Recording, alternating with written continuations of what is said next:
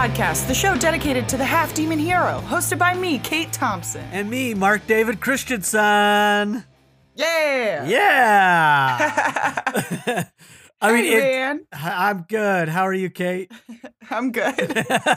did you say how are you, man, or did I hear I said wrong? hey. I Oh. just gave you a hey, but I do like to know how you are.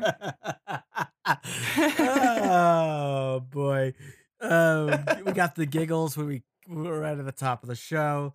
It's it's funny because we haven't seen each other in per. We well, full disclosure, we did do a safe photo shoot with our good friend Clay Larson. Yeah. Um, once those are available, we'll share it with our listeners and our followers. But like that was the first time we had really seen each other since, Yeah. since quarantine, really. it felt crazy. Yeah, it was wild. And but it's interesting because we've been doing everything remotely now, uh, since back on on the quarantine episodes. And I'm out of California and I I feel even further away from you. Even though we never we're not in a room when we record together. Yeah. and it feels it feels nuts because I'm in Utah. I'm back to my uh, hometown, just visiting my mom. So it's like, You go. must just feel so isolated. I mean, just being in a after having like moved out of a parent's home for a while and then going back, it's a weird lonely feeling, I think. It is a very strange because you did have like like I had a very good relationship with my mom when I right before I moved to LA and to pursue Yeah. my dreams, and that very much like we didn't have a falling out. It's not like a, a story of that or anything. It's just Right. that I went and started a new life. So coming Yeah. back is always like I, I I mean I would I I wonder what she uh, felt me leaving. I was the last of her kids to leave, but it's just different now. You know what I mean? You come back Yeah. and they're like super into church, and I'm like so removed from that. And I'm Oh, yeah. like okay, well I love you, but I don't know what what do we talk about here. Right. yeah, you get you really start to and even like the little things of like the little nuances of living in the other place. It's like I don't I don't have opinions about the strip malls that are in your town anymore. I got my own strip malls to worry about over here. You know, just like Yeah. little stupid shit. and a lot of shit that's gone. There's like stuff Yeah. that I was like remembering when I was here. Where like there's a mall where I used to go. I've mentioned the comic book store on here, Night Flight Comics. That mall is completely demolished. It's Damn. like oh, I was like telling, Sad. yeah, and I was telling my mom, I was like, you used to come to this, take me to this mall, and I would go up to Night Flight. I would. That's my was my chance to go to the comic book store. Yeah. So it's like Are you in your childhood home right now? Or are you like yeah, because I grew up in the same home. They the the year I was born, they bought this house that I'm. Oh, okay. So I grew up in the same house. My other brothers had multiple houses. Oh, okay. up. But here's the thing: Have you ever been to a house? I don't know if you have this, but I've been to like somebody's house that I know once, and their bedroom has not changed. If anything, it's become like a shrine for them. Their parents are like revere them, and they're like, "Here's all their medals. Here's all their like everything." Are they like an only child? maybe they are or they have like one other child but i remember going like holy shit this person's parent loves them or just like they're just like this is their room forever you know what i mean like it's locked it's Yeah. like it's frozen in place from the point where they left and it's only become That's wild. so- like a museum to them and i was like that's wild and this is different than i because the minute the moment your foot left the door, hundred like- percent. Because I, I mean, I, I definitely moved down to the basement because the brothers were in the basement. Then I lived up. I my bedroom was upstairs. the basement's the coolest room for yeah. a teen to have. Hell yeah, you gotta be in the basement. You can sneak out, sneak back in, get up to watch pornography without your parents finding. You. Yeah, you don't have to be scared. You can why. hear them coming. Even though I got caught. Oh, wait, I got on, caught. I got caught so many times looking at fucking. That sucks. Stuff. That's the worst. But I had like a black wall, like an accent wall that I wanted in my bedroom, and th- Black? Yeah, I had a black accent wall. Sick. and and um and I you know I made my room my my room whatever I gave it what it, my my flair I guess I don't know But- yeah. the minute the minute I moved out they fucking they took that wall away they packed they like so it became like a guest room like moments after leaving. There was no hesitation. It was like That's amazing. put your shit, the shit that, that like I left, they just put it in a closet and they're like, you got to go through that. There's none of that. My Like, room. here's a here's a museum for you. None of that bullshit. That's so funny. Did they? What about any of the extra shit that? Like, did you have a lot of extra shit when you moved out that was still in your parents' house? Like they just put it in bins or something and put it somewhere. Yes, and I have to. I'm uh, this visit back now that my my parents went on a road trip. I was here for like a week with my mom, and then they're going back to my mom's hometown, and they left this morning, and I'm now in the house alone. Party. And I'm gonna go through my closet and actually clear out my stuff and go through it, so they don't have to deal with it in the future. yeah. But there's a bin around here, and if you remind me before I get off mic near the end of the episode, if we if we want, uh, there's a bin full of Spawn toys somewhere in this. Oh fuck yeah! basement. I do. I have some. I in- do want to see them. I have a couple in LA that I like selected, but they're all they're not Yeah. they're not in packages anymore. I was Right. I opened all mine. Oh yeah, no. We if if I had a McFarlane toy, I ripped that thing open and started playing with it. Yeah, but there's somewhere in this basement in a bin, wrapped up probably Hell like yeah! like in tissue paper. I think I wrapped them all up in and packed them away. To preserve them. Yeah, and I'm like, do you, uh, Kate? Maybe somebody out there can tell us if they want to, but and help me out. Do people buy open toys? Because I want to get rid of them. Probably I'm from you because like, I'm crazy and I want to make Jessica mad. She she's it. like, you have a lot of toys. she's not like she doesn't say it in a way well, that's let's add like to it. these need to go, but it's like it's certainly something that's like if I came home with a bunch more. And I'm on like eBay looking at shit. She was like, "Why do you have? Why are you looking for Nightcrawler toys and uh, like Nightcrawler from the X Men?" And I was like, "I don't know. I'm just look. It's like soothing just to see them and look. Is is that crazy? I love it. Um, I love it. Well, I'll pull them up, and hope, hope maybe we'll do it. At least if not, I mean, maybe we'll do a little bit of it on mic if I rem- if we if yeah, if I remember at the end of this recording. I'll remind you. Either way, I can pull a bunch out because I gotta try to see what how I can get them home too. Because I'm flying home, and I'm like, how can I Yeah, get that's a bin big one. home? just duct tape it uh, shut and then have it be your carry on. I have to ship. That would be ridiculous. Uh, Just tape a skateboard just- to the bottom of it. it. I don't think. I think if I put ship it on an airplane. wow. Well, you just solved the problem. You're welcome, Dave. Uh, uh, you're, hey, thank you. Enough said.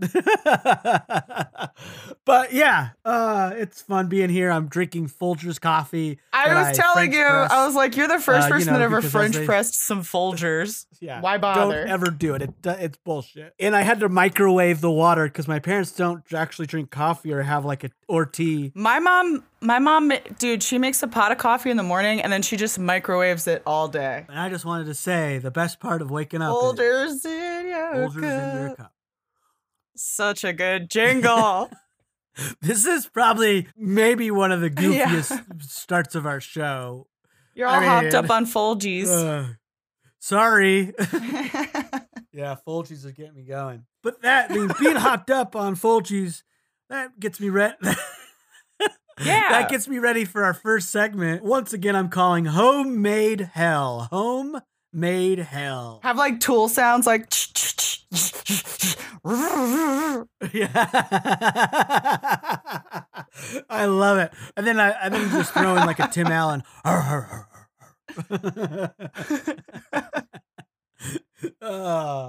I don't know. We're what are we- good. what are we doing? And uh, fine. We're great. But I just wanted to briefly talk about and give a shout out. I don't know how many people were behind it. They definitely had a little small crew.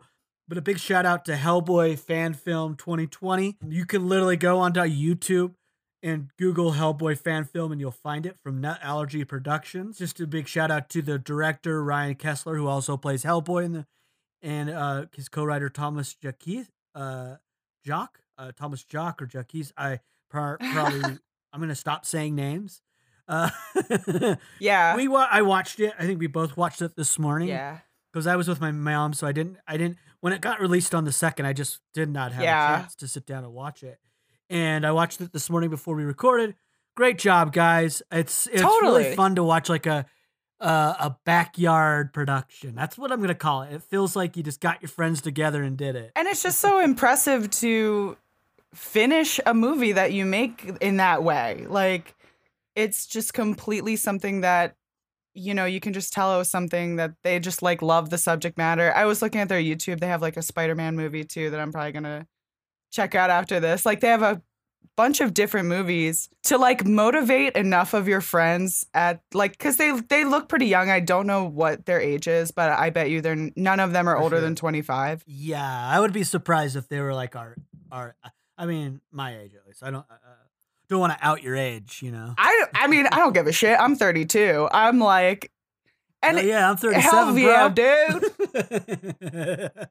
So, yeah, I think like no age. it's hard to even you know even like us like we know like a bunch of people in sketch comedy and stuff and people who do this kind of shit for a living like editors and stuff like that it's all right it's hard to make a movie with people who even do it professionally even if you're doing something like fun on the side and everybody's like yeah let's do it and then your schedules are all fucked i guess like having jobs makes it like i assume some of them have jobs but being like a student, maybe you have like a little bit more time to dedicate to it, but it's still fucking hard. It's hard to wrangle your friends to do some shit like this. And they they were so like ambitious and had like cool shots and crazy special effects at the end and stuff. yeah, very. I loved the like shimmery effect of like well, I don't want to like spoil it, I guess if people are going to go watch it. on uh well yeah on the the the I mean well On the we'll- one we'll talk a little creature, bit about- yeah. the what the creature the other creature that's, That's not right. Hellboy yeah I thought that effect was Yeah. cool too that they put on him that was cool it was very fun I think uh, what I found really fun was to like watch something that's it's a, a fan film and sort of like tonally sort of try to figure out or fi- it would remind me of things and I was like oh, I wonder if they're inspired by this because the Hellboy was very Ron Perlman Hellboy, and a little bit of the Dave Harbour, but it was mainly I was like, this is the da- this is definitely the like the cinematic Hellboy, right? Right. Especially with the agents sort of being like, oh, I don't trust. Right, him." right. I was like, this is this is from the movie, but then it was like they definitely infused and did their own take on a character from the comics Yeah. in it. Liz seems to be a, I guess, a housewife or a girlfriend in this. She has quit in this in this reality. She's quit. I mean, I guess I don't know. Fuck spoilers. If you're gonna if you're gonna watch it, like just watch it. Yeah, just watch it. Yeah, Liz has like quit the BPRD and she's like living presumably in an apartment or home with uh, Hellboy yeah. outside. Like she's doing something else. She doesn't say what she's doing, but she's like that job gets to you, and you know. But then she goes and does Yeah. help Hellboy in the end. So it's their own cinematic universe. It's their own take on it. There's the Del Toro movie.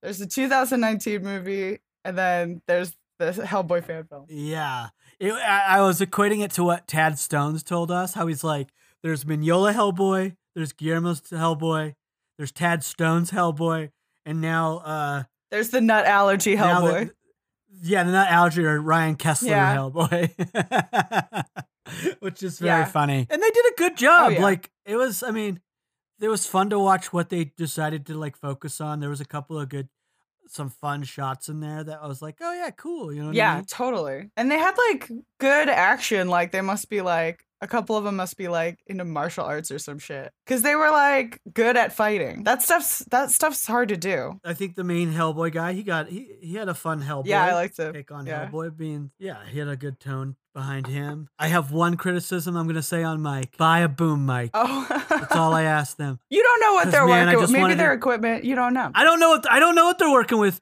but I was like, I wish I could hear this slightly better because I'm enjoying it enough that was all I wanted was just give me a, a little crisper sound, and then I'm gonna be I'm gonna be golden. well, you're the cinephile. I was Is watching it like, oh, this I am a great. cinephile. I'm a, I'm a son of a bitch, is what I am. but uh, Can, can that- we get some good said, coffee around here? But regardless of that dumb criticism I have of just wanting a little bit of better sound, it's not dumb. It's like the kind of thing that their teacher would tell them. Yeah, exactly. Uh, but regardless, I mean, I watched all 27 minutes. It wasn't like it stopped me from watching it. Yeah. So keep it up, guys. Make more of your fan films. Let's see what you do next. Keep it up. That's so ex- it's so it's just exciting. It's really cool to watch people mm, yeah, make something just for the love of it and like It's awesome. Yeah, kudos Hell to yeah. them. And then our next segment up is Hell to Pay. How much money are you willing to drop to be the biggest Hellboy fan ever? this coffee's really getting to me. Turning into a morning DJ every sip. Dave is clinging to the ceiling like a scared cat in a cartoon. Yes. ah! First thing that we're going to discuss in Hell to Pay. This is really coincidental. Our our regular emailer and listener Drew Campbell simultaneously with Kate. Kate sent me on Instagram a, like a message that was a link to this, and then um, Drew Campbell sent an email to our our Ah Crap a Hellboy podcast email. Literally at the same time, you Oh, and him notified me of this heroesandvillains.com these new apparel t-shirts. Um, they're pretty fucking cool designs. Yeah, I like them. What do you think of them, Kate? Yeah, I like them a lot. I, I, I, I want. I have owned so many T-shirts, but I do want more T-shirts. Always, I don't know. It's hard. I do too. Like I want t-shirts. I just really like right now I probably just don't have the money to buy these. Right. Uh they're like 30 30 to they range from 25 is the hat that they have that says Un Rama. The one was like forty bucks, and I was like, I can't do. I, if I buy a forty dollar T-shirt, I'll be be mad at myself. Yeah. They're really cool though. I think that there was one I was gonna buy. Like if I could only choose one, I would probably go with this Wake the Devil black long sleeve. I just like the art that they just like. I like I like the I like the text. I like the font they're using for Ang Rama. I like this the, the the illustration of Hellboy like holding like a cross about to like bat something, like like he's gonna send some demon uh, back to hell with a home run hit. I really like that one a lot. I think it's cool. I mean, all of them are very cool. I just think that's the simplest for me to Yeah. wear because they have a they have a one called Abandoned Hope. I think it's great. I just think it's not the type. Oh, except for I just swiped over right now live on the on the show. I swiped over, and I think on this one that's a, Abandoned Hope Black Long Tee, the the back is a little busy for me, but I'd probably still wear it because I love the front yeah. is that the pocket square that's sort of like a Mignola, small Mignola insert panel of Hellboy with his full horns. That's fucking cool. Yeah, that was cool. There's some there's a part of me that like I would love if they had in addition to these shirts, they had like just black tees that only had that pocket square on it.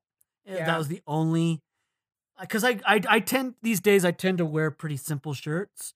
There's exceptions, of course, but for the majority, it's like I'm a little uh, I'm a little boring boy. I know. Yeah, I know what you mean. Like, it's like uh, I think that there's a lot of comic book stuff like that now, where it's like subtler, or like the pattern will be like Jason Inman, friend of the podcast, always Yeah. would wear this cool like it was like a button up, short sleeve button up with like the Wonder Woman logo on it, but it's like barely different from the background color, so it was very like subtle, and you'd have to be like up next to him to be like, oh, cool, good shirt, you know. Yeah. But like if he like went to the bank, people wouldn't be like, "Look at that comic book nerd on the other end of the bank." Like he could live his life. That's so funny. I'm fine if they know I'm a comic book nerd. yeah, same. The, the other one that's like a short T, Anung Un Rama one is pretty cool too. Yes.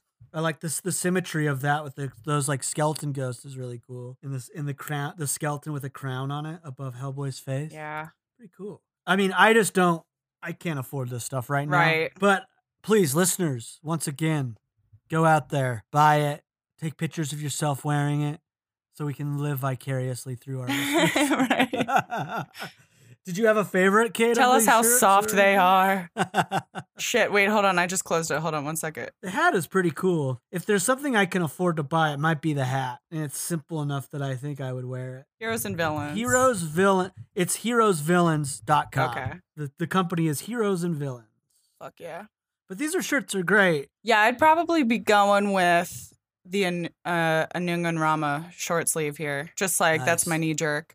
I do like I do like this other one of him like holding up a with the like circular thing of him holding up the cross, yeah. To like Yeah, swing it like a baseball bat. Yeah. Yeah, probably really that cool. short sleeve though. Yeah. 30 bucks. Okay. Also, if the bill wasn't curved, I'd probably buy it. Sorry, guys. I, it's hard for me to wear a, a curved bill. I feel like Why I'm- is that? I always feel like I'm like a, I'm, I'm part of a militia. Oh, oh.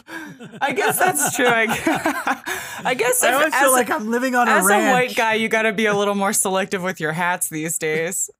You got to be like, what are, what are people going to think I stand for in this hat? Yeah, I mean that's very stereotypical. Stereo, that's a big stereotype, but I, for some reason, I mean, I have some ones that my dad bought me Yeah. that I've exercised in, but like socially, I would never. I just I like a flat bill, so, Yeah. like as presenting who I am. So whatever. That's interesting. I guess I have a couple hats that they like vary, but I mean, I mean, I that's my hang up. It's not like a thing where if I see you in a, I don't see people or other people in like bended bills and immediately go, they must be in a militia. I completely, I completely understand this because it's a subtle difference, you know.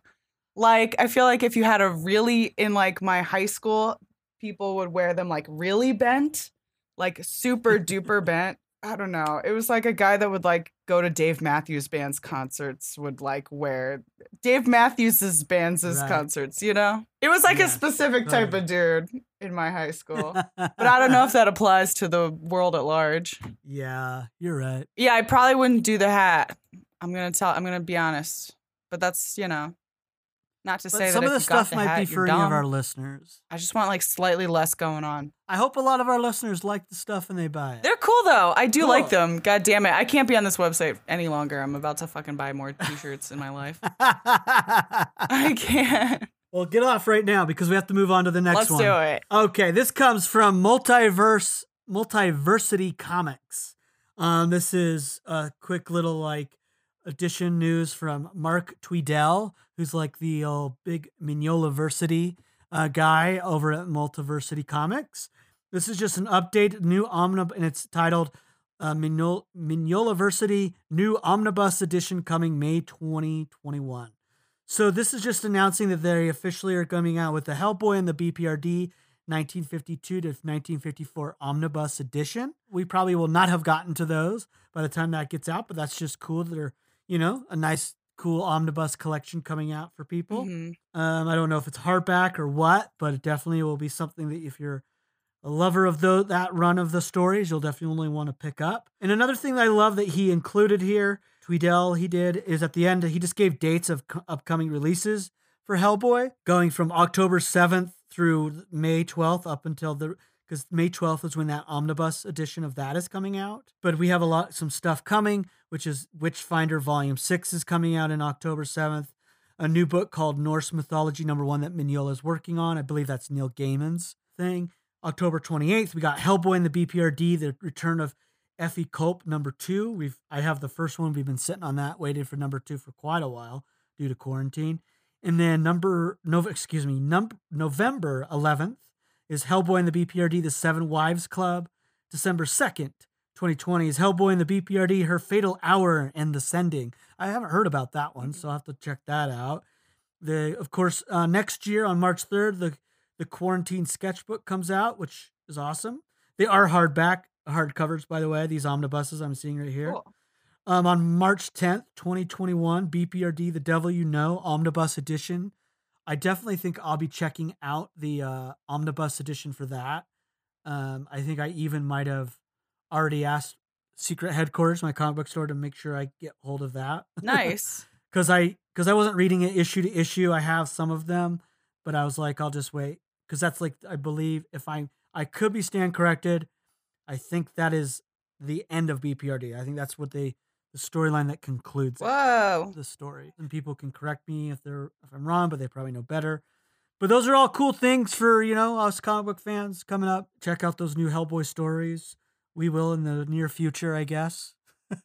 I say near future, but it will probably be a while. we're going, we're going chronologically, oh, baby. Oh, yeah. Oh, how was the? Did you read the Fearless Dawn meets Hellboy that you picked up? I haven't had a chance to read it. Okay. You're right. I did get it, and I got the actually variant cover while I was here because I stopped by a, a couple of local comic book stores here in Utah while I was visiting my mom. Oh, nice. I have to go grab that. Yeah, I picked up all my holds the day I came back to Utah. Nice. So all my comic books, which was a pretty good stack of what I need to catch up reading, I just left on my desk at home. Yeah, you don't want to get them all messed up. and I was just like, I'm not gonna stay up late and rush reading these. I'll just do it when I'm relaxed back home. Yeah. I like doing this thing whenever I go on a little trip, like trying to visit at least one or two com- local comic book That's stores great. support. Yeah, and then I usually just go if I have any. I usually just go to their like see what their back issues are Yeah. and see if I can find any cool Hellboy you know, or BPRD. In this visit, I found a couple that I was excited about. so Nice. that's really cool. But that's it for Hell to Pay, everybody. Get your T-shirts. Get excited for new releases coming, and uh, you know, omnibuses that are in the classy hardcovers coming in the future. Hell yeah. But hey, let's move on to this week's story. Um, I'm excited to discuss and read this with you, Kate. We're going to be discussing Abe Sapien, The Drowning. Yeah. This was really cool. Yeah. I'll let you take it over and tell us credits and get into the story. Sure thing. Yeah, so it's uh it's written by Mike Mignola, illustrated by Jason Shawn Alexander, uh, colored by Dave Stewart, lettered by Clem Robins, and edited by Scott Allie. Boo.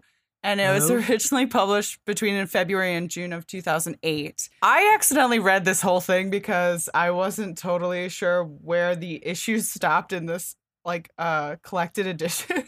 So I was like, That's I- so I read the whole thing, but uh, we're only gonna do part one and two right now. That's fine. Yeah. Whoops. I'm really happy that we're getting Jason uh, Shawn Alexander back, who did art of the the when the ships the ships pirate story Yeah. that we covered. It, Uh, it's so creepy and awesome. Like it's such a spooky story, and you really feel like. I mean, I guess we'll get into it as we go, but it's you feel so isolated with Abe on this island, and you feel the like paranoia hitting him really hard. Like it's uh, really eerie. Yeah, I do agree with this eeriness that you're discussing. It has like a good balance, and we'll probably mention this more. I love, I love, I think Stewart, the art and Stewart's coloring really creates that eeriness, and it has like a cool, like a high quality pr- uh, procedural feel to it. Yeah. And I don't mean proceed, and I don't when I say high quality procedural, I wouldn't associate with something like NCIS or any of those or CIS, CSI. It's more like it's like it has like feel of like a procedural show, like with the lack of a better uh, example in my head right now, like a True Detective. yeah. It gives that kind of tone to me, and I'm like, oh, this is cool. Uh, that's what I sort of le- gleamed. I can see that. Yeah, like stuff is supposed to be, you know, because you're with these other BPRD agents who are like, it's going to be dull. Like, Hellboy sees all the action and we just kind of do these other side missions. Like, we barely see anything. And of course, shit goes off the rails. Yeah, so I can definitely, does. definitely see where you would make that comparison. It opens up with like a spooky sort of like poem or sea san- shanty kind of a song, Yeah. you know, as we see a ship coming, like emerging from the fog. And then we hear like whoop, whoop, whoop, whoop, whoop, and we see like a Zeppelin with a big fucking. what, what's the English flag called? The fucking Jack. What the fuck am I thinking of? Oh, I know what you're talking about, but I don't know what it's called. damn it. People are like yelling. I'll look it up. Uh, let them yell. Union Jack. Union Jack. Union Jack. There you go. Okay, it's got a huge fucking flag on it. And the like kind of eerie poem continues talking about like mariners and like the dangers of the sea and all that cool stuff. Yes. Somebody who is in the cockpit of this Zeppelin descends down on a rope ladder, lands like really cool on the deck. All of the crew members appear to be dead and like long dead or like starved or, or something like that. They look they look bad. And then it's I love. And speaking of that, I love Shawn. Shawn's drawing of like that that one body on that wide shot after he lands, Yeah. and like that body with the teeth eroding, and it's like the lips are pulled back. yeah. It's just great. It's just great ambiance, like art, and really sets the tone immediately after we land on this. They're really cool. Like they're the bodies are like they're I mean the cheeks are all sunken in and the color is gone from their skin and it's like they they look bad. They look scary. You can like Yeah. smell this picture, you know? You can like smell the salt and the rotting flesh and all that shit. It's like a very evocative picture. It's really cool. Nasty. and then nasty. uh, nasty as hell. And then you see the glowing light from the cockpit, or what the fuck am I, dude? I can't. I, I would I would assume that's like I don't know ships very well, but it seems to be a co- I love that you called it a cockpit. I don't know, the- There's not a there's no. I just think it's funny that we don't know, and you're call and we just have to take a stab at it because Like captain's chambers of the ship. I here? I assumed it's the captain's chambers. somebody could correct us. That's more of like a a sh- a, a true uh what's the word connoisseur of ships. but I, I I would assume it's a captain's quarters of some sort or the mess. But I don't. The cabin. Again. The cabin. Oh, it's just the cabin. The A cabin. cabin. Okay. Captain's cabin. Captain's cabin. There you go. There. Now I'm a genius. The quarter deck. Dude, fuck me. Yeah. I, I, whatever. You, you don't have to know this shit. Anywho's. yeah, I enjoyed the story without ever knowing. Right? Light is emanating from the window in that door. Just like a creepy green, which I love. Yeah. Against Dave Stewart's. David Stewart's choices are always great. Right. It's like a light, but it's not a warm, welcoming sort of a light. It's like a it's it's like more spooky shit is in here. You get like a cool shot of like dual wielding pistols here with this guy. He kicks down the door and you know, it's just a gathering that you don't want to walk in on. A record scratches and they all look over these like six little guys like they look like they're brothers. they're Yeah, all like it's the like that- same yeah. looking.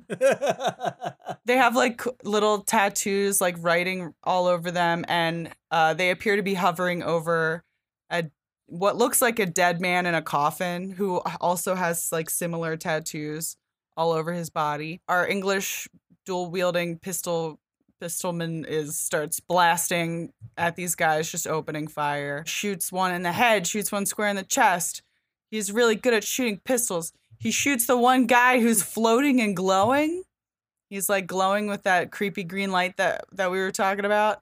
And that seems to he seems to like explode and blast this guy backwards while he's while our like I guess I'll call him hero for lack of a better word. While our hero is like thrown to the ground, he's reaching for another pistol at his hip and one of these guys comes running up with a I guess like a little axe or something, a little hatchet. Uh, but you hear a blam from far away. He's left dead on the ground. And in this like decorative, beautiful box is a very old looking dagger decorated with the head of what do they keep? I guess like the black goddess is what she's referred to in as in this one. Yes. It, it appears to look like the black guy. Right? yeah. Yeah, I would say so. Yeah. This like I mean, hyperborean. I'm gonna make that. Yeah, Hyborian. Yeah. Uh, I- I'm gonna assume it's the black goddess that we have yet to really. We have. I'm trying to like be because I know who it is, but I don't know if you do, and I don't want to. Spoil not any- not really. I mean, you they they sort of tell you, and like we've seen like a, a panel here or there, kind of explaining who she is. One of these guys who's been shot starts writing with his blood some sort of sigil or something like something, some ancient rune shit. the hero stands with the dagger above this what appears to be a dead man, but he ri- raises up the dagger to stab him. He stabs right through him. But it's like It was right through the box. Yeah, like through the coffin up through the bottom, which is like a cool angle to see. Like it's like a great. I, I love the like brush strokey feel of the inking here too. You get like this cool like feeling of how forceful the the blow was to this guy's chest. Yeah. Um and like simultaneously this other little guy is finishing drawing this sigil in blood on the floor and the ship crashes like as all this is happening it's like super super fast um the ship crashes and sinks into the into the ocean like crashes on some rocks then it gives you like a little tag of like 1884 so it's back in 1884 we don't see anybody come up yet so we don't really know what's happened to anybody involved in this accident Uh, off of just that, your first initial thought is like, oh, everybody died. Yeah, that seems to be the thing. But at least like the one guy was stabbed, which is probably good for humanity. I don't know. Can't say. Then, meanwhile, Bureau for the Paranormal Research and Defense Headquarters, uh, 1981, BPRD agents. We have like Tom, right? Yeah, I think it's Tom, and I think it's I. don't- It's definitely not Broom because Broom comes in. It's just some other Yeah, like, like another agent. head of the BPRD. Yeah. Yeah, a department head or something. I guess. They're sort of talking about whether Abe is like ready to go on this mission by himself or not. Yeah, And Broom's like, yeah, yeah, he's ready. Send him with this other guy. He's a Navy SEAL. Like he can handle it. Uh, you know, he's not our pet. He's a he's a man. And then it Yeah. cuts to him to Abe reclining, like resting in his tank, like the equivalent of his bed, basically in a room stacked with books. But uh, I want to point out real quick, which I really liked here, two things. Yeah. Before we move on to, because I think this next scene with Liz is actually really one of the highlights. I think is I think I agree, Mignola dude. I totally agree. the writing is like different from what we got in the Hellboy books, but I think Mignola is doing a great job of really picking the tone in his writing to match Jason's art. Yeah. uh, Jason Shawn Alexander's art.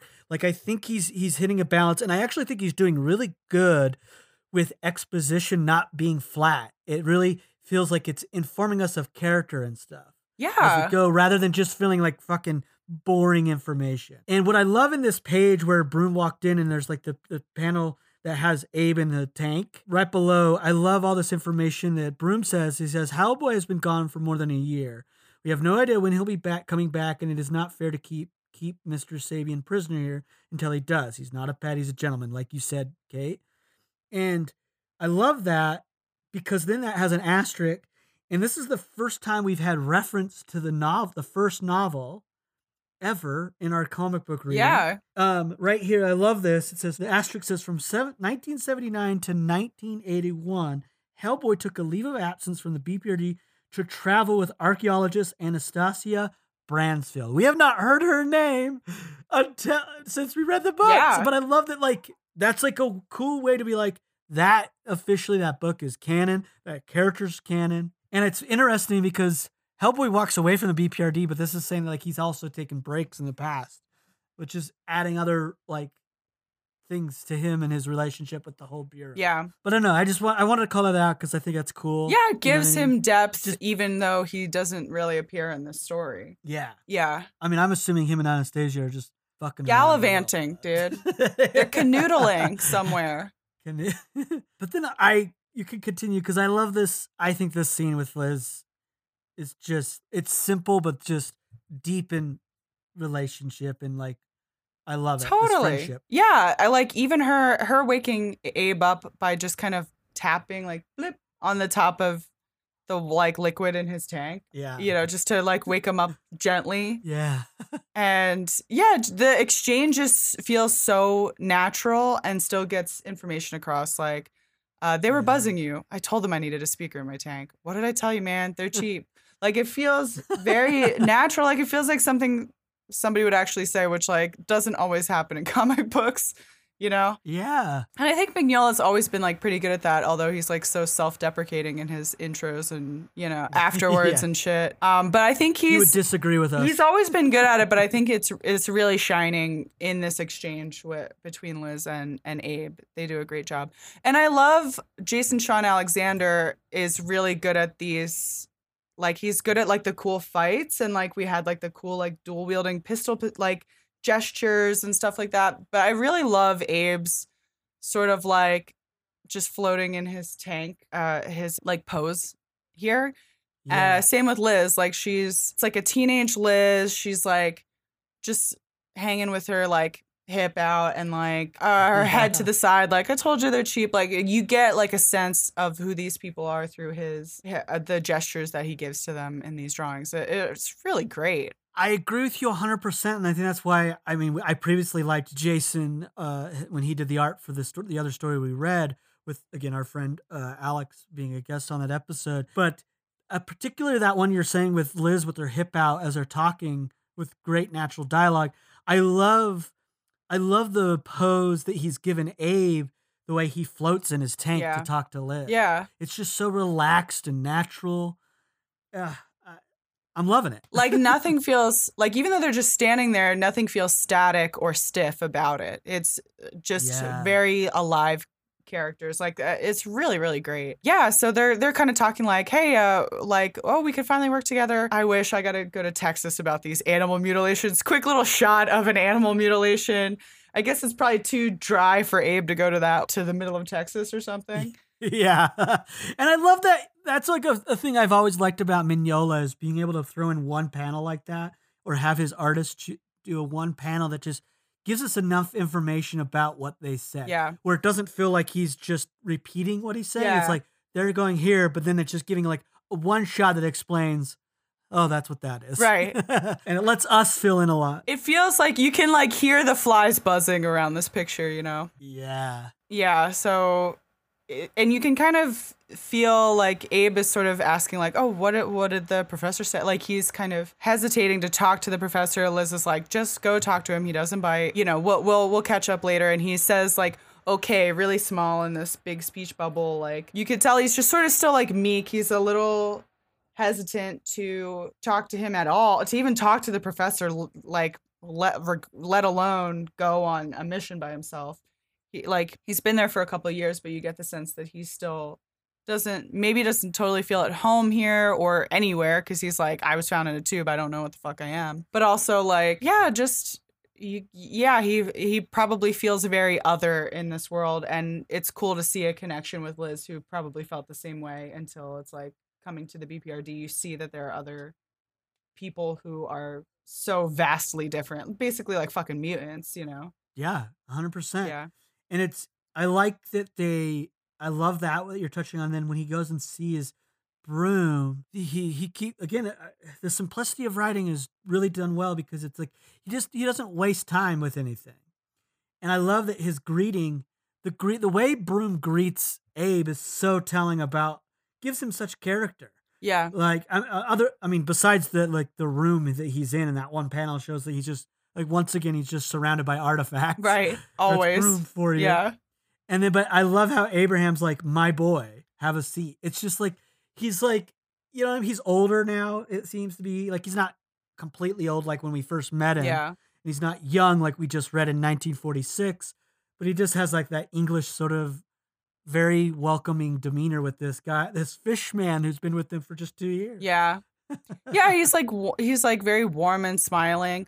Although in these first couple panels too, like his back is to Abe, like it feels like Abe is still trying to like just in the in drawing wise, like regardless of what they're even saying, it seems like Abe is try like he's he's also drawn smaller than Broom. Like Broom is sort of either standing Uh-huh. above him or in the foreground, where Abe Abe is very, drawn smaller in the background. Just makes it, it still lends itself to like Abe feels small in this situation. Abe is sitting in this situation. Like they're very like well thought out compositions for, for, for that also like inform us subconsciously even like even if you're not thinking about this shit if you're just Yeah. reading it quickly you still kind of see that it's like um uh what the fuck am i trying to say like uh uh like who has the power in this in this situation like For sure. um you know yeah, like status. yeah status like uh broom is definitely higher status in, than him in this in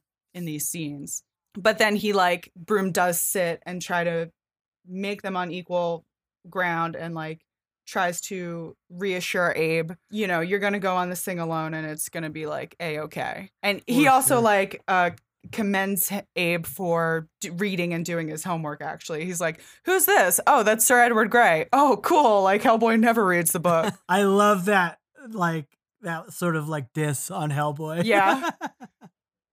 It's like it's like oh my my my son he doesn't do any of the fucking homework but he's a good guy. It's really real it's really like a refreshing thing to have somebody actually read this shit. I have all these books for a reason. yeah, it's like you're the son I I always wanted. yeah. um yeah, he's sort Uh, of talking about good. uh, Sir Edward Grey here where rumor has it they had a falling out over the decision to suppress the identity of Jack the Ripper like talking about Edward Grey and Queen Victoria, like just giving us a little bit of backstory on him. And then they sort of talk about uh, Epke Vrooman, Dutch warlock who was tried in Holland in 1883, but when they put the noose around his neck, it turned into a bundle of sticks and blew away. And then a nice little insert of just a little bundle of sticks in the air. Yeah.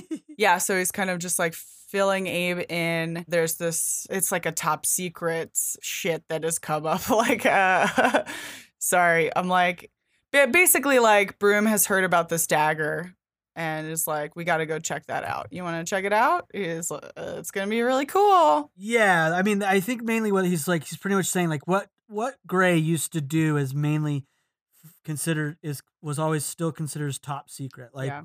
the government was like British government's like we don't talk about that. It's top secret. It's not out. And then they found this journal that mentions this like rare book market. They found it. It's mostly eligible, illegible, but we do find references to this room that Grey discovered him living in London. That he fled by ship, and that Grey caught up to him and drove him, drove one of the the da- this limpu lipu daggers into his chest, which we saw earlier. Yeah. And it's interesting. I mean, I say limpu, and that's what Abe's doing. Is going, huh? What do you what do you mean? And then I love this. Like again, I think it's just like there's a lot of exposition, but it's done in such simplicity by like giving a chunk and then no dialogue. at least just quick images of like you know the sunken ship and the body. And he's all, yeah, from the Limpu monastery in Tibet around 300 BC. The story goes that one day a bronze statue of the Hindu goddess uh, Durga told one of the monks to make these weapons specifically for the killing of demons. He made 10 of them, one for each of her bronze arms. Isn't that? I love this. Yeah. Isn't that fantastic? Isn't that fantastic? Like, I love Broom's like enthusiasm for all Yeah. this stuff. And these all my years, I've never heard of anyone who's actually seen one till now. yeah. And then we get like, and then when and then this is our first panel. Like next is we see Grey on one of those rocks, and that that uh, airship is coming to get him. So we're like, okay, he survived. Yeah. It's I mean, I just like all this it's just well done exposition. There's so much stuff they have to fill us in to jump us into this story and they're doing it in such a smooth manner. Totally. And I guess w- I would assume that this is would this page be the last page of or I I don't fucking know where the first one ends and the second one begins here. I don't know where your collection is because mine has the chapter heading. Oh, that's nice. Uh, when is it? Oh, it will end uh I don't know what version you have. Where did you get it? Dude, it's just Uh, the one from Hoopla, man. It's like the Oh, weird. Mine is some collected Abe Sapien stories. Oh, maybe you're I have I'm uh, I'm doing the Abe Sapien volume 1 called The Drown. Okay. Well, just let me know when uh, might- when the first one, chapter ends. After he gets uh, keep going and I'll tell Okay, you. cool. Yeah, we see. Yeah, we see like Broom continue to explain the situation. Like this is a very rare, cool dagger that kills demons. It's super great and special. So it's gonna. You're gonna have to just go check that out. It's gonna be so great. There's a little island, Saint Sebastian, not far from where the ship went down. By all accounts, it's isolated but unremarkable. Life there probably hasn't changed in hundred years. And then we see the BPRD chopper over this uh, small town on this island, and two BPRD agents are watching with binoculars as Abe and another agent go out onto the water in a small inflatable vessel and are gonna dive down to try to find this dagger. And yeah, like overlaid with like Broom talking about like it should be a very simple operation. Abraham, any question? You know, like it's gonna be so cut and dry. Like you're gonna love it. It's gonna be the easiest, best mission. I love that they're like he's like I guess I guess uh w- w- Grey thought this guy was special. Like they don't even know what he was what he like the things that we saw, which is like sort of for us dramatic irony. We saw this crazy event happen with these little like these little evil dudes with writing on their bodies, Yeah. but they just assume like, oh, it's you know we don't have details. This it seems that Dagger could be down there. That's cool. Go get it. yeah. They don't expect danger at all. Yeah. It's gonna be easy peasy. Uh, yeah, and then so it's it's Abe and a guy in a scuba suit, and I like this exchange between the BPRD, the like dry BPRD agents who are on land, just like waiting and hanging out. yeah. Like uh, they're down there for at least an hour. What, what do you want to do? Do look at this place. Where's the worst place they ever set? Like they start like exchanging stories about like I went to this one place. It fucking sucked. Like they sent me out here, no air conditioning. Three weeks, three weeks watching a kid cough up toy trains and screwdrivers. Uh, you win. but then like as they sort of like like they zoom out and you see that they're very very small against this giant ancient building that has a one little square window up up up in the corner of this panel and we see an Mm. ancient woman peeking out from behind a curtain kind of watching everything go down and then it cuts back to Abe and the BPRD agent in the scuba suit they're approaching the shipwreck down in the water and then it cuts back to the woman who takes out these sort of like sea creature talismans and starts speaking to them in this ancient tongue that we've sort of heard around some sort of like you know sumerian's cousin language where it's like Yeah. the Anuns are coming out Anunun Agat S and like whispering to this this like carving of a squid And then what appears by Abe and the agent, but a giant fucking squid that starts to wrap itself around Abe and like choke him. Which is wild that like how like there must be such magic because Abe gets consumed and wrapped up in this by this this squid's tent- tentacles and that other agent just keeps on like swimming. I have It's a like mission.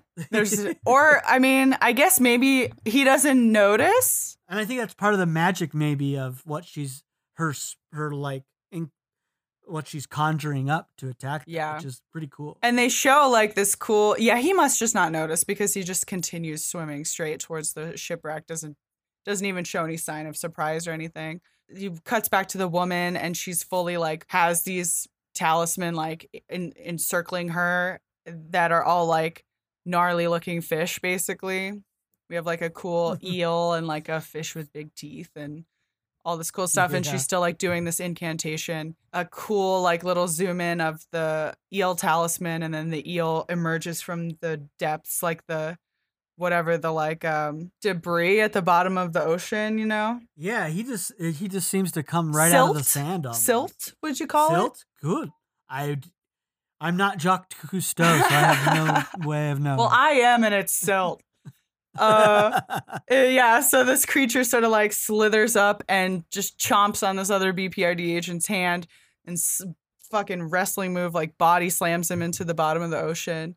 Abe- it looks so It's like hard. if you feel it, like the dust kind of floats up and you see like the action lines as he's like getting slammed down into the and you get like a nice whump. There's really good, Yeah. really good like sound effects throughout this one. Total fear in this BPRD agent's eyes.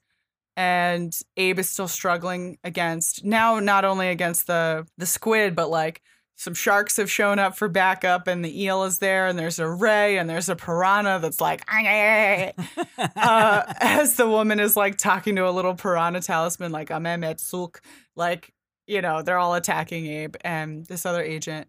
Um, no, not now, not yet. and that is the end of the first chapter. Okay, not yet. Right there at not yet Cool. is where the chapter ends. That makes t- sense. That's a good cliffhanger. Mhm. That is a good cliffhanger. Woo! Woo, baby. What is the, what are the, co- I, I'm not even looking at the covers, I just realized too. What do the covers look like? Are they Mignola? They're definitely Mignola. Um, I I mean the best source would be to go to like uh the Hellboy fandom site. Yeah, I'm checking that They're out. definitely Mignola. The f- the first one is like Abe, very cool, like getting tr- tr- attacked by squid tentacles. Very simple. And then this next chapter two is like there's a bot. There's like a a body behind him that or a statue that's like roped up, and there's like I mean the best way to describe it, just looking at it is like stakes in him, and then Abe, and then the butterfly, which these are all like sort of symbols we'll see in this next issue. Cool. It really is like Oh, yeah, I see him these here. two covers. Yeah, these two covers are mostly like teasers, to sort of like of what's to come in each each issue. But they're very cool and slick, you know, with him and Dave Stewart as always doing covers. Oh yeah, I guess that's so that's like Saint Sebastian, right? With his little stabby stabby stuff. Oh yeah, yeah, yeah, exactly. There you go. oh, archers shot him, I guess. Oh yes, and they're gonna tell us that in the story. Sweet. Is that the the archers? He could he took all the archery. Uh, yeah, we'll get to that. I'm a dummy and don't remember everything, but Oh no, they literally start talking about it on the very next page. So like the first page of issue two. You're right, 100%. You're right. This, I just want to, as we continue, this has one of my favorite single like panels of just like where a, an image illustrates something.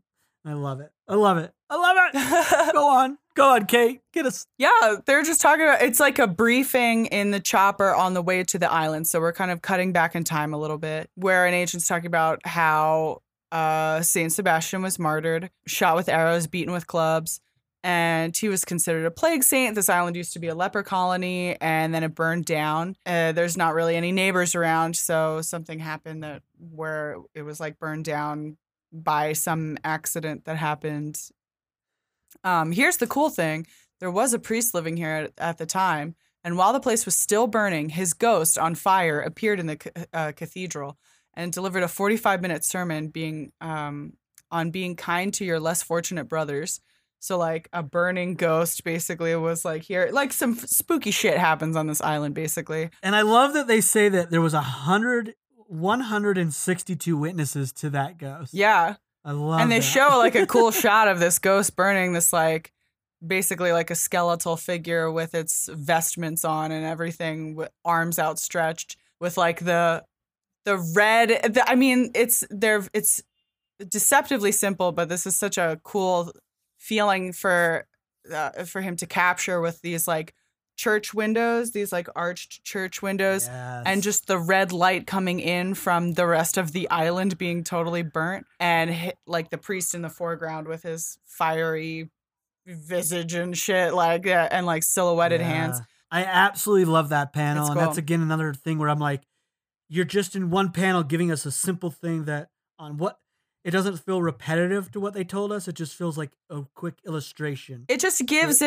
it like yeah. it gives the a little flash of something exciting they're talking about this thing which is like oh interesting that's cool but then when you see it it's like horrific that's crazy like yeah. it really helps to kind of um like put a little exclamation point on on this scene you know Totally. and then the BPRD agents are just talking about like oh yeah that must have been a big fucking show and they talk about how the French government took it over they built this big fancy expensive church on there basically hoping to get rid of all of the bad shit that's like all the bad kind of feeling that's surrounding this island. One of the BPRD agents is like, I saw a burning ghost back in Prague or in Prague back in 76. Horrible.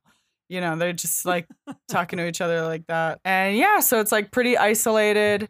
In the last hundred years, it's just an old fishing village. What more can we really say? It's the other agent says to Abe, like, that means it's boring. You know, Hellboy's the one who does all the cool shit. We don't really see anything. Cut back to that same agent, cut back to the present I love this. you see like the agent's face just totally like nonplussed in the in the helicopter as he's like oh we're not going to see shit to him fully terrified eyes wide open in the scuba suit being dragged down deeper into the ocean by an eel And he's dead. Look at I mean, he is I think he's he's been sucked of his life because in that panel where the eel's now coming up, yeah you see the bones, and then he's just like he looks like zombified or life completely sucked like the people we saw on the ship. yeah he looks totally like, it's like oh my god, and it, that's so fast too. yeah it like immediately uh, all this all this like dust at the bottom of the ocean rising up and like we see some other skeletons that have been left here yeah the eel the bprd agent that he leaves behind is looks as though he's been dead for months and months Oof. he's rough then you see this other it cuts back to the woman the old woman in the building saying no not now and then the creatures release abe and kind of scatter like they go about Uh huh. on their way. So for some reason she spares Abe. Abe is equally like just has a question mark like I what? I don't know why that stopped, but okay, good. Uh the old woman continues to kind of talk like I knew it would happen someday. I knew uh I thought I would be ready. You know what to do, she says to this other guy who's like, "Yes."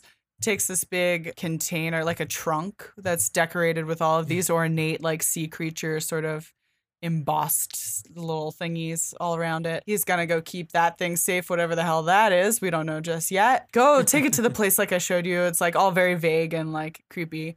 The BPRD agents who are standing by watching with binoculars are like, What's that? I thought this was gonna be boring. Oh, oh, whoops. And then this sort of like smoke starts rising from where the shipwreck was and starts engulfing the entire town Ooh. and it's lo- you know it looks like Los Angeles two days ago when it's just engulfed by smoke. it's very There's a yellow, yeah, like a Yeah. brown yellow sheen to every you know cover on everything. This sort of like what you would guess uh, would be like her minion or whatever. You're not really sure. She says that's my good boy, so I think maybe. He says mother, so I think it might be. Oh, duh. Oh, yes. Okay, so that's her son. I, I forgot. I forgot how early they told you that's who this guy was. Yeah. So her son is taking some this box down somewhere where we're not sure where the place. He just he just says that you know where to go because they can't. And you're you're he just uh, tells him like you know where to go because they can't get in there. Yeah.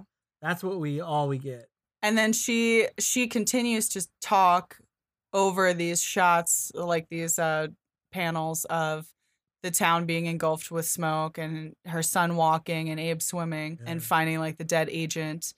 Uh, she continues to talk and say like, "And now you devils come to me. I know what you are after, but you will not find it." Like sort of just like still having like some cool creepy shit. Like she's been expecting the somebody to come basically, and she is not afraid. We see the six little guys, the six little brothers walking out of the ocean, uh, walking up Ooh. some stairs into the town where all of the people are lying dead or about to be dead from this smoke that's gathered around the town. And the woman continues Yeah. to talk like, I can't save my people, not their bodies and not their souls. And one of the little guys, one of the little brothers, reaches down into a person's mouth. There's like something glowing, some glowing emanating from it.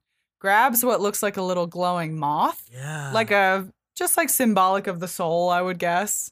Like that's Yeah, that's what that's your what I little soul mm. looks like. And he pops it in his mouth. This is for me. and now he's that's like the little glowing guy who's like floating around, is like consuming all of these little moth soul moths as he goes.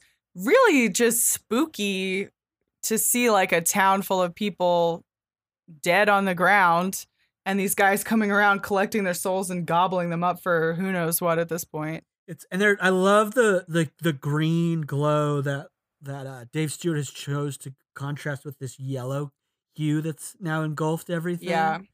I think that's so cool because as soon as it like lights up, our guy gets his more life back and it lights up his eyes. You're just like, and the floating vert one of them is like the same green. It's just yeah. And he starts cool like the very first one that he eats too. He's like he looks very like mummified like the rest of the his, his Mhm. brothers. And then as he's continuing to like eat the souls, he's starting to flesh out a little bit more and look more human again. Um or hyperborean or whatever the fuck, you know, like Yeah, whatever they yeah, are. pre-human beings. Yeah, so Abe also emerges from the water, calls for Pratt and Hampton, the two BPRD agents who are waiting. He finds them slumped over dead and you hear the woman like you, you see her like narration over the Abe watching seeing that the town is like completely riddled with dead bodies at this point hmm the woman continues to call uh, devils come to me and these guys continue on one of them takes out a little candle out of his uh, robe uh, lights it with his finger with this uh, creepy green soul light and in the, sh- the shadow that it casts onto this little guy Oh, yeah. lifts up into this long like serpentine shadow creature which is so spooky. I was like oh this is crazy.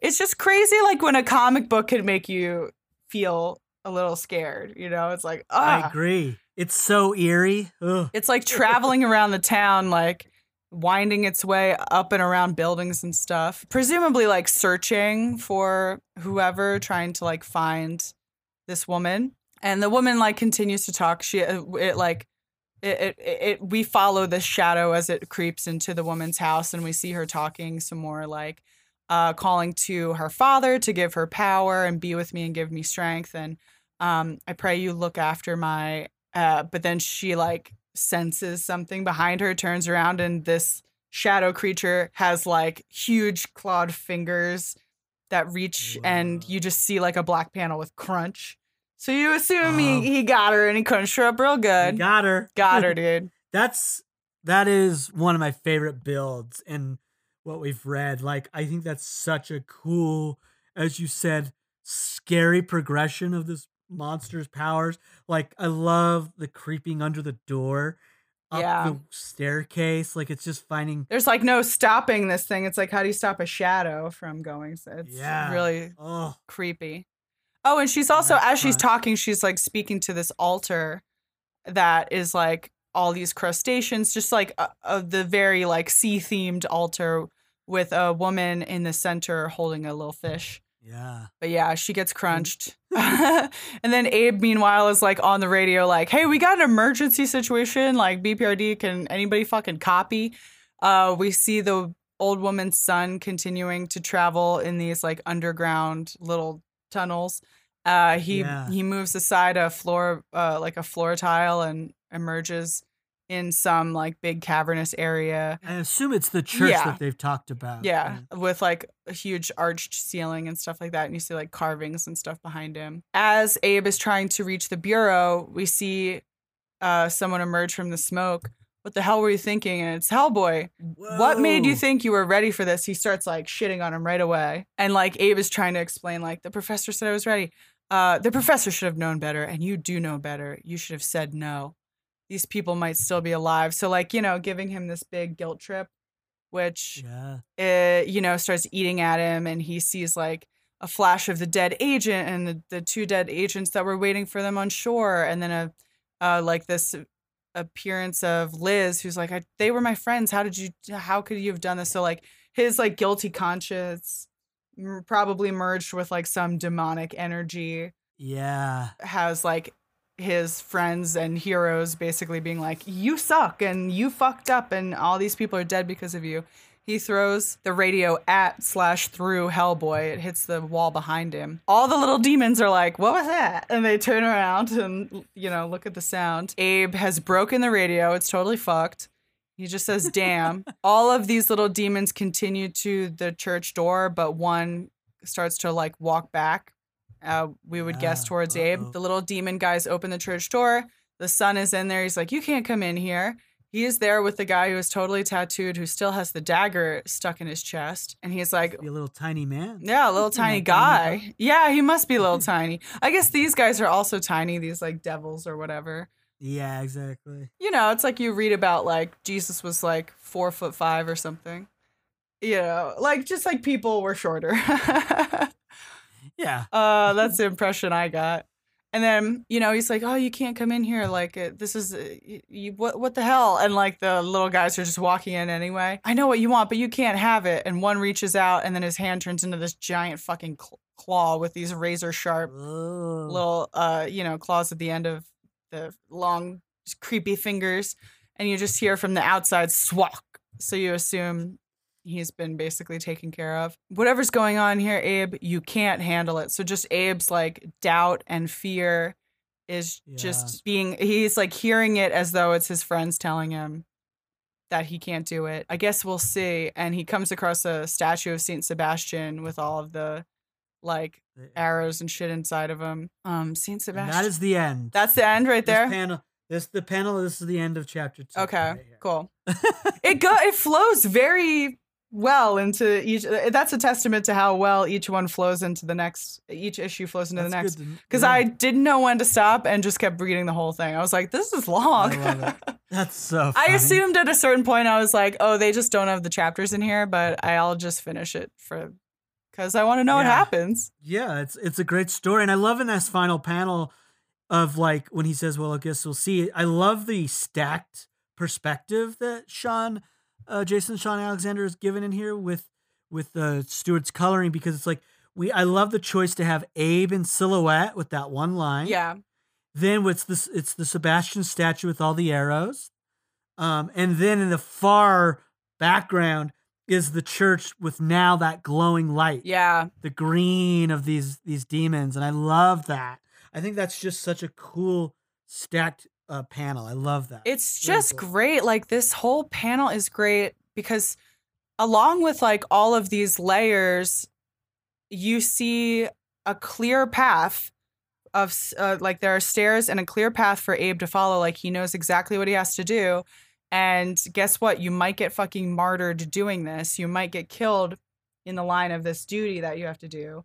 It's just such a great, I mean, it's just so thoughtful. Like each panel has been given so much thought. I think Jason Shawn Alexander is so killer with like this kind of this kind of layout and like I can see why Mignola would want to be like I'm going to write something you're going to draw it please yeah, totally. cuz he's just And just crushes these issues. They're so cool. Yeah, I think his color and Dave Stewart just elevates his stuff too because I like that Dave Stewart's working with clearly Jason Shawn Alexander's like his use of like like shadow on his figures and Mhm. a lot of like deep blacks that he uses. Mhm. And I love that that again Stewart just coming in and going like I'm not I'm just to I'm to elevate. You already have something here that's great. Yeah. I'm just to elevate it a little bit. And I think there's such I love I love the look of this. Again, it's it's why I think it has like such weight to it, that grounding that it does. It feels like a very like it feels like an HBO TV, like a high quality HBO TV I show. mean, really, I think when you call when you when you say it reminds you of True Detective, I think that's a really fair comparison because it has this ominous feeling throughout. It's been a minute since I watched True Detective, but um, yeah, I wouldn't want to watch it again. I'd rather read this. right, yeah. Let me get like real depressed again. I, but it it has that feeling too, where you um aside from like the actual like dialogue, which is still great, like uh portraying Abe's fear as the and doubt through the voice of his friends, I think is a really interesting, cool way to do it. Is Yeah. rather than him being like, I can't do it. He's hearing Hellboy being disappointed in him. It's like his worst fear possible is like, not only am I fucking this up, but like everybody who counted on me and was depending on me and who I have grown to love, the only real, really the only people that I know since being discovered now fucking now they hate me and they they think I suck and you know it's like such a great interesting way to to portray that really cool I agree. And I think it's a cool choice that Mignola has really done a great job of not being heavy handed with this. That he's chosen this is our our first this is technically Abe Sapien's first mission for the BPRD. And it doesn't feel that heavy handed. Like we have dialogue that, that talks about that of them being like, is he ready or not? Mhm.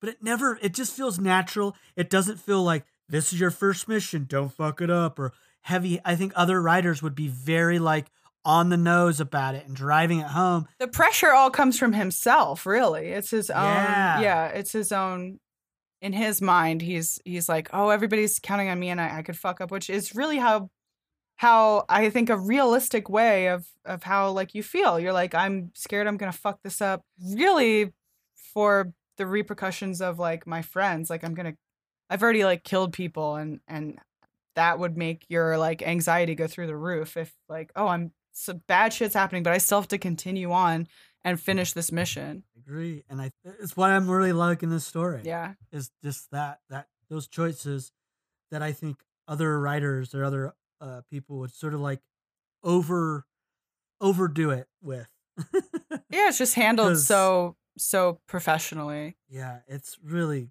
really great. And I like that we're getting a little bit of like, it's, I like that he's informing us more of about a character that we only like, for us reading chronologically, we only learned uh Grey's name. We only learned his name very, not a long time ago. yeah And we've, and he definitely looks different. He's a different figure, Edward Grey. And, but like, I like this backstory of just brief story of his, just showing like, okay, he was sort of like a, a badass in his own self, but a different for different reasons. And you're like, who is this guy? But it's it's not taking focus and losing sight that this is Abe's story. You know what I Yeah. mean? Very cool. i like the way he draws Uh, hellboy too man I do too. I was like, oh yeah, I forgot how much I liked Hellboy from the other story he drew. yeah he's really cool like he has a lot of strength to him. And again, I think you pointed this already out, Kate, earlier. Jason uh, always finds ways to to show character through like their positioning of their body. Yeah. And when we first see Hellboy, the way he's like clearly like holding his body and sort of like has like like a, a slump to him gives a lot of attitude to his line of like, what made you think you were ready for this? Yeah, I think like uh, even when when he's first like shrouded in s- smoke and shadow, he looks so menacing. He he looks like a villain. Like I think it's like Yeah. one you it could be a misdirect where you think a big bad thing is about to c- come kill Abe, but it's also like Abe's that is his that is a huge fear of his that he is going to disappoint Hellboy. And and Mhm. in this other panel where he emerges in, and is in the light, he holds himself like Hellboy, but the composition of it, he's like huge above, towering above Abe. He's giant and like uh, just looking down at Abe, making Abe feel literally and and emotionally small. yeah. It's great. It, it's great emotion. It, it is. It's great, like illustration and simplicity of writing that allows Abe's own psychological and emotional state to be on the page for us. Yeah. and it and we've seen this sort of done, and it's it you you could call out this kind of storytelling as like of uh, imagining people as cliche, but when it's like handled like this, it feels so fresh and new, and I love it. Yeah. And reread and like and this is a comic that's like what from 2008, and it feels new when we're reading it for the first time. It's Yeah. great. It's so cool. Any favorite panels or anything that stood out that you want to just call out? I mean, that final panel with the Saint Sebastian statue that Abe's looking at is just really cool in how much it says visually. Like I think that's really great. But favorite oh, maybe the shadow, uh the shadow of the guy starting to like creep up and Yeah. slither around on the buildings and stuff. I think that's pretty that might be my fave. Yeah, I'm a big fan of uh in the first issue um with Abe like that one panel where at the top of the page it shows the like talisman of the squid and then it just shows like uh, Abe just from the waist down the the tentacles have just completely wrapped it wrapped him up. I love Yeah. that. And then in the second chapter of course some things I've already mentioned like the the burning priest is amazing. But I think my favorite panel uh, and it's almost like with Jason, I like, and, and, and maybe Mignola's writings assisting this is like a lot of his favorite stuff are like panel, like two panels together, like what I just said, like the Talisman and Abe telling me a short story in within this. I love the shadow with you, where you mentioned. I love that big emerging shadow over the woman, and then the blank panel with just a crunch. I think that is Yeah. fucking awesome. Creepy, dude. like it make like if I was in a movie, I'd be like, ah, like there'd be an emotional. There's an emotional response to that moment from you as a reader. Oh, yeah.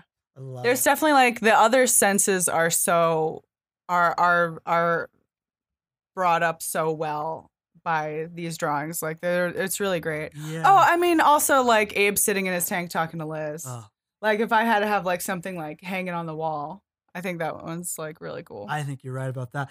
And and I would say my other my other third favorite is so silly, and I love it. And I think it's illustrating those two panel like sort of moments that I love in this story. Is I love the the panel uh, where it shows like the close up of Abe's hand holding the broken radio, and then Yeah. and then the wide shot next to it in that panel of him just saying "damn." I think that's yeah. so simple and fucking great. Like wow, that's It's hard to pick one. it is. Again, It's hard. it's great work, and it's like it is hard to pick one, but I love those. I love that he, they're just Yeah. it's simple, good storytelling that we're seeing in this, and I like seeing. It's like fun to a character that we've grown to love, and we in the BPRD have been watching Abe explore who he is, and it's cool to get a. I mean, maybe I'm being a little like repetitive, but like it's cool to go back to his first story and not be so heavy handed and letting us inform it a little bit because we've read so much of his future. You know what I mean? So it's like Mignola's Right, like smart right. enough not to be heavy handed. He's allowing us to go, wow, we've we know where Abe's going to end up, and this is showing us just a glimpse of where he started, and I love that. Yeah, it's interesting to see a character develop after you already know how he's developed, you know, like I guess that's like any prequel kind of thing. Is that's like why it's interesting, but But you could be go, you could go off the rails and get really winky with it, or like heavy handed, Right. like, hey guys, this is a reference to down the line. Duh, duh, duh. yeah. it's just cool the way yeah, they the the things that they show you like he's always read all of these books, like he's always had a great mind, but his confidence is something that gets developed as he you know, his confidence in the field and all that stuff. Like is something that he really had to work on clearly. It's great. While we're reading this, and uh, you went ahead and finished it all, I haven't finished it yet, to be honest. But it's Yeah. from gleaming off just these first two issues. If like somebody that hasn't read this was like, "Hey, what should I read about Abe Sapien?" I might go if you just want, and like they're like, "I don't want to read a lot. I just want like a an idea of him." I might, you know, a cool companion piece would be read The Drowning, and then go read Garden of Souls just to give you an idea of like where he comes from and where he ends up. And there's Yeah. and there's definitely more to come. But then I'm like, I would say read those two as companion pieces. If you like those, read everything in between. Right. Maybe that's a dumb way to do it, but that's I just think they're cool companion pieces as somebody that like really has grown to love Abe as an equal to Hellboy. Yeah, totally. Oh, it's a good it's good stuff. It's real good. I'm liking it. I do, and I love. I mean, yeah, I think Mignola's really like he's always been a good writer, and even as you've said, he's. But this, it shows a different style he's bringing to it, but he's still great. Like, I um, think it, it's similar. Like you know, his own confidence is growing. He's writing more dialogue. Like it's it's like his sparseness in the beginning, which which still it's like he would like write dialogue in ways that where it's like he would have the villain's big long monologue and then Hellboy kind of undercutting that with like all right pal like you know like something something small and very contrasting um but I think that his like his subtle and like regular human interaction has grown a lot or Mhm. at least his confidence in his own writing has grown so he's like really displaying it a lot more totally. now. Like he you know and it's it's not like something that like he hasn't really done before or has never shown us before but this is just i think you can really see how good it is and and how far he's come writing wise in these uh, couple of issues. Like he's he's definitely been developing it the whole time and has always had like you know uh, like that's not to say he was ever bad at it but he's definitely feels like he's better at it. Like that's the sense i get. I agree. I I can only agree. not to like put words in his mouth obviously but Yeah, just my impression I Yeah. think that's a great. I think that's a great takeaway, Kate, and great input and insight. That's cool. I like that. Any off of that or anything that you off of those thoughts or anything just from reading the story, anything that you would suggest for our readers to watch, read, listen to, enjoy that's inspired by any of this? i don't know this is like such a weird cool thing Yeah.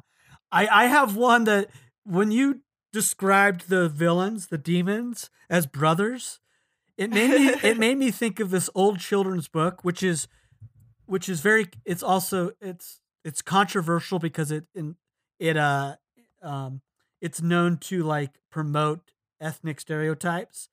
But it's this old children's book called The Five Chinese Brothers. And I remember reading it as a kid, and it's about these Chinese brothers and like they have superpowers in a sense. Like one has, it's like one can stretch his legs to incredible lengths. One has an unbreakable iron neck. One uh, he can hold his breath forever, and it, it's like a short little story. And it just made me think of that. It's an old children's book. That's like I wouldn't promote it as something to be like, "Hey, you should read this and think that all Chinese people are like this." But it is sort of like I remember reading as a kid, going, "This is cool. They have these superpowers." oh well like all chinese people have like awesome superpowers yeah, i guess that's not the worst stereotype in the world And I mean, the, the story's wild because it it's- says, yeah, it's true. i'm just kidding it's But it's, I, I'm rereading like what the story was about because I don't remember much, but it says they, they, there's like a fisherman and it says the man is accused of murder and sentenced to death. However, one by one, his four brothers assume his place by switching roles through the ruse of convincing the judge to let them return home briefly to their mother goodbye. And each time they try to execute this guy, each one's superhuman ability allows them to survive. So like they, they try to behead they the try to hang him and his neck is yeah, yeah, it's, pretty wild. It's insane.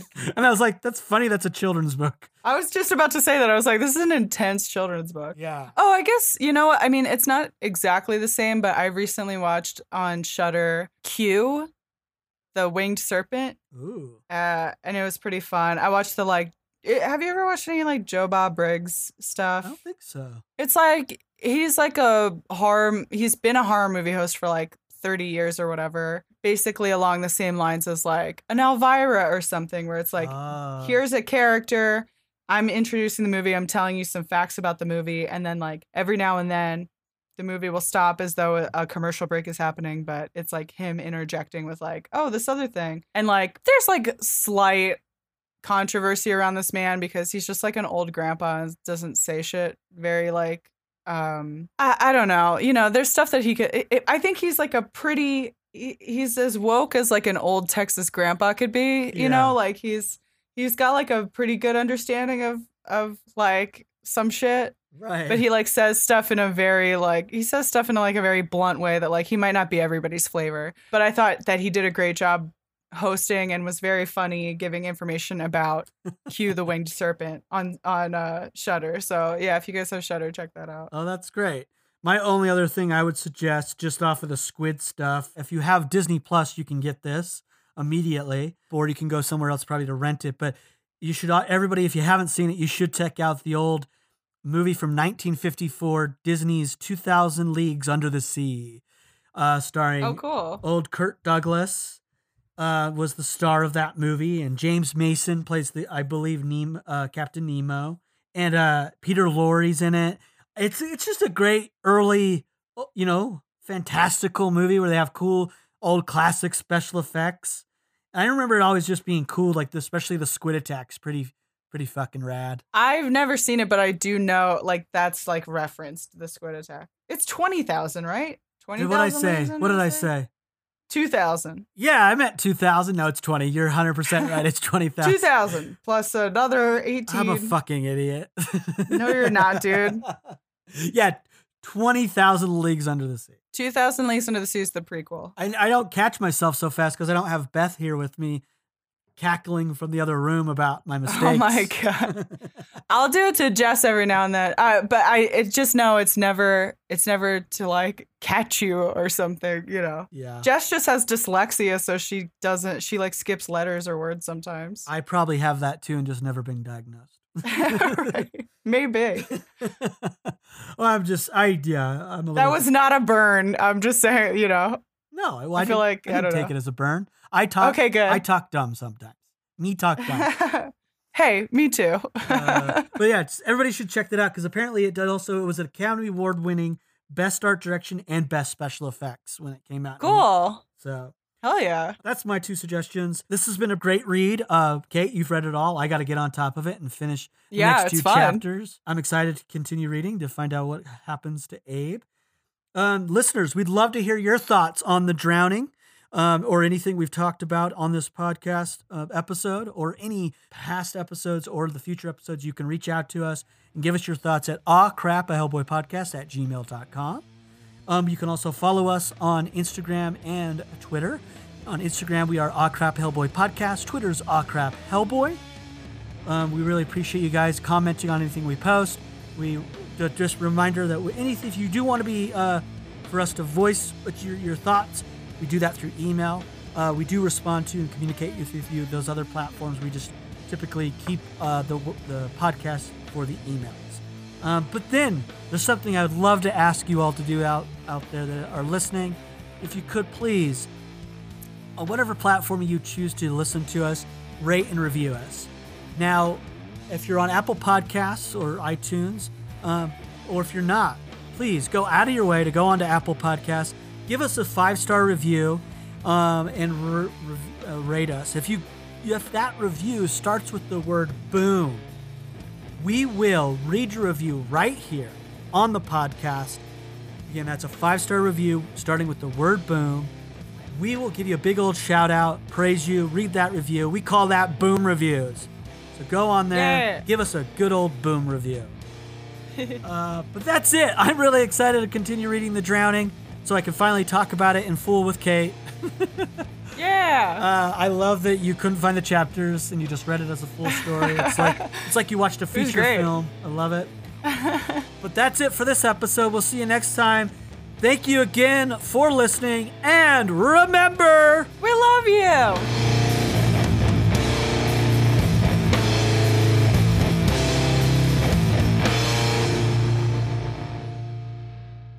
Wait, hold on yeah. one second. Wait, hold on. Let me make sure I'm. Reco- I want to make sure I'm recording us talking about getting caught jerking off. hold on. My like thing is frozen or some shit. Oh, hello, you. What's up, hoes? I'm Mary Kay McBrayer, I'm Mary Amelia Byer. I'm Rachel Estridge. and we like scary movies. Let's be more specific. We like analyzing scary movies. Okay, but let's be a little bit more specific. We like making fun of scary movies. Let's be even more specific. We have to make fun of scary movies so that we can sleep at night. We host a horror comedy podcast called Everything Trying to Kill You that rips all your fave horror movies a new one. And bonus, we'll tell you jokes from the perspectives of, Feminist ethnic minorities. And queer women. which might be something you haven't considered before. Sure looks like Hollywood hasn't. So check out Everything Trying to Kill You. New episodes every other Friday on Campfire Media.